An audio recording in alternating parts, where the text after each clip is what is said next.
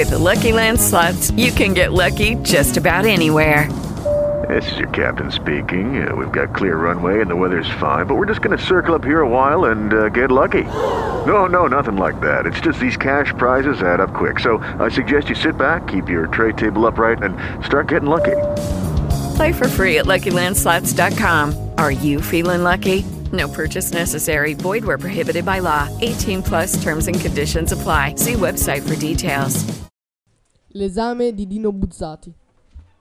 Ragazzi, leggiamo un racconto breve di Dino Buzzati per cercare di, eh, come dire, di mettere alla prova, di verificare tutto quello che abbiamo spiegato in generale sul testo narrativo leggiamo dei testi e poi faremo a casa degli esercizi per verificare le nostre conoscenze. Leggiamo un racconto di Dino Buzzati. Dino Buzzati è famoso per i suoi racconti, diciamo, che hanno questa caratteristica. All'interno di un sostanziale realismo. Anche Dino Buzzati, come Frederick Brown, più o meno scrive i suoi racconti intorno agli anni 50 eh, del Novecento, all'interno di un sostanziale realismo, cioè di una storia, di una vicenda che potrebbe essere quella di ciascuno di noi, si introduce un elemento che invece è surreale. Che cosa intendiamo per surreale? Lo studieremo anche in arte. Surreale è ciò che riguarda i nostri sogni e i nostri incubi, quindi qualcosa che non può essere realistico, che non può davvero accadere. Però sulla scorta di, dei racconti e dei romanzi di Franz Kafka, che aveva letto Dino Buzzati e che molto l'hanno anche ispirato, spesso nella vita, nella realtà, accade qualcosa che ci turba.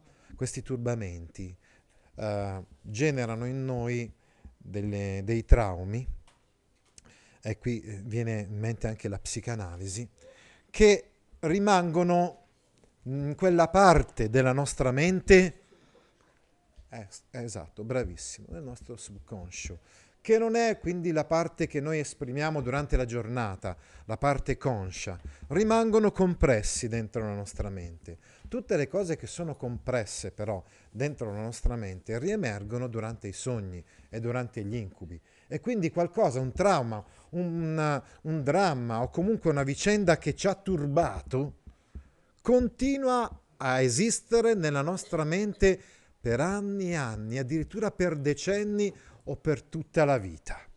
È un po' questo che sta alla base di questo racconto che adesso vi sto per, appunto, per, per leggere, questo bellissimo racconto di, di Dino Buzzati. E leggiamolo insieme.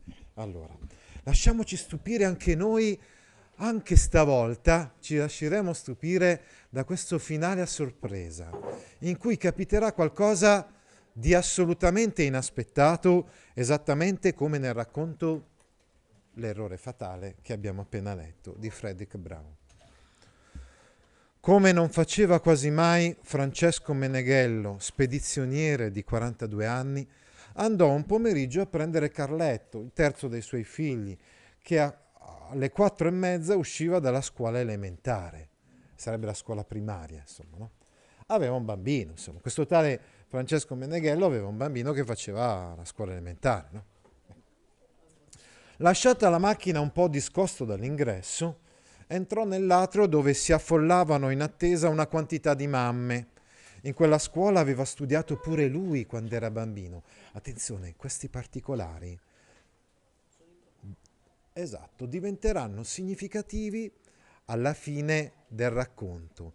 Ad esempio il fatto che anche lui, combinazione, ha frequentato la stessa scuola elementare che sta frequentando il figlioletto Carletto, insomma, il bambinetto. Ma se ne ricordava molto poco. Si ricordava poco di questa scuola elementare, ma sapete, certe cose tante volte che capitano quando noi siamo bambini, ecco perché vi dicevo il riferimento implicito alla psicanalisi, rimangono nel nostro subconscio. Oltrepassato l'atrio, andò a dare un'occhiata nel cortile, dove una volta facevano ginnastica. Adesso era cambiato, vi si stendevano due rettangoli di prato con pochi alberelli striminziti. Dalle vetrate chiuse tutto intorno filtrava un gran brusio Finita la lezione, i bambini si preparavano ad uscire. In quel mentre, dalla parte opposta del cortile, dove si apriva un lungo androne, si udì una voce che chiamava Meneghello? Era un uomo giovane, forse un maestro, che comparve nell'andito e cercando con gli occhi nel cortile ripeté Meneghello?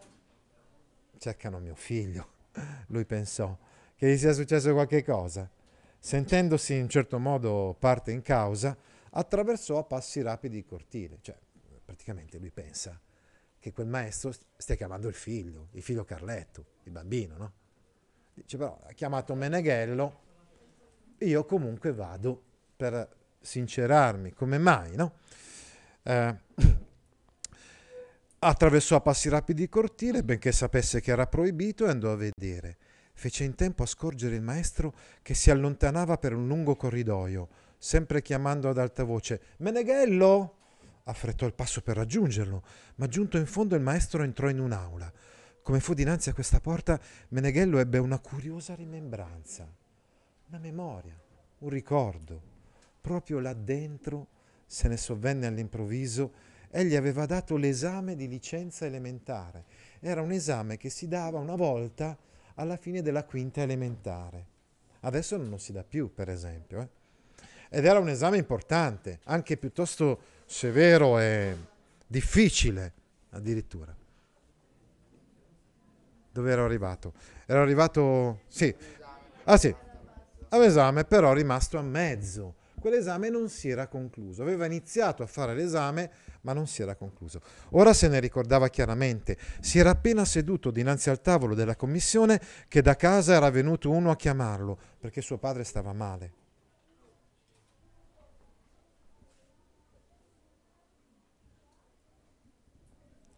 In seguito le sue memorie si perdevano.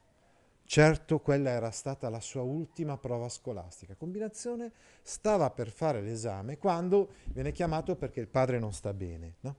E poi non ricorda più nulla.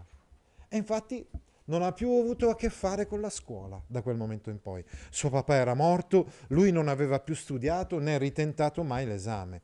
Anche senza licenza elementare aveva però saputo fare strada eh, anche se suona la campanella dobbiamo finire la lettura. Le messaggerie Meneghello. Ecco, attenzione, quando parliamo di messaggerie, parliamo di ditte che si occupano del trasporto e della distribuzione delle merci. Le messaggerie Meneghello oggi contavano qualcosa. Senza sforzo egli avrebbe potuto comprare in blocco l'intera scuola, compresi i banchi, le maestre, i maestri, i bidelli e il direttore. Che il mio Carletto sia in quest'aula? si domandò, poiché non sentiva più gridare il suo cognome. Incuriosito, aprì un poco il battente. Guardò dentro e rimase a bocca aperta.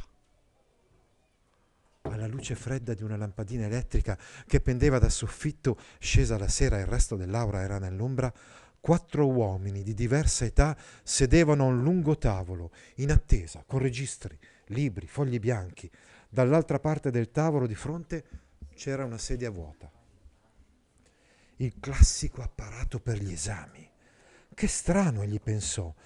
Io li ho già visti questi quattro, seduti proprio come adesso. Io ho già vissuto tale e quale l'attimo che sto vivendo ora. E cercava di sbrogliare la confusione che si sentiva in testa, era confuso. E quindi cercava di trovare una, un bandolo, quindi diciamo un filo che che gli facesse capire che cosa, accad- che cosa, stava accadendo, ma i quattro si erano voltati tutti insieme e adesso lo osservavano in silenzio, finché il più anziano, un tipo sui 50 anni con i baffi, la faccia rossa e gonfia, batté sul tavolo con l'estremità di una matita. E, Avanti, Meneghello, disse. Finalmente, eh? Finalmente, ripeté un altro dei quattro piccolo, con gli occhiali, l'aria dispettosa e una cravattina verde a farfalla. Avanti, avanti, finalmente! Su, dunque, siediti, fece il professore Grasso che sembrava il presidente e sfogliava intanto un suo quaderno. Meneghello obbedì meccanicamente senza curarsi di spolverare il piano della sedia, tanto era sbalordito. Ma io, balbettò. E il racconto termina così, nel senso che la sorpresa finale è proprio questa.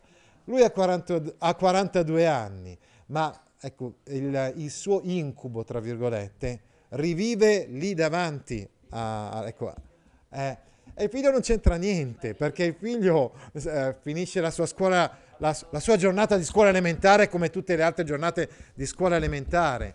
Ma questo, come abbiamo detto, è un racconto di quelli tipici di Dino Buzzati, che quindi mescola elementi realistici. Per esempio il vostro compagno chiedeva, ma è figlio?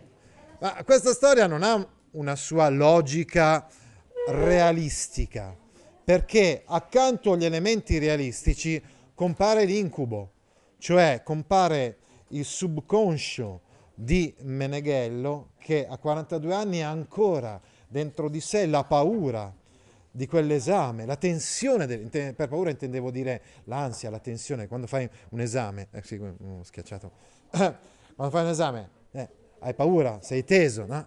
eh, eh, di un esame che non si era concluso e che quindi inconsciamente pensa che debba ancora concludersi. It is Ryan here and I have a question for you. What do you do when you win? Like, are you a fist pumper? A woohooer, a hand clapper, a high fiver. I kind of like the high five, but if you want to hone in on those winning moves, check out Chumba Casino. At ChumbaCasino.com, choose from hundreds of social casino style games for your chance to redeem serious cash prizes. There are new game releases weekly, plus free daily bonuses. So don't wait. Start having the most fun ever at ChumbaCasino.com. No purchase necessary. VGW. Void were prohibited by law. See terms and conditions. 18 plus.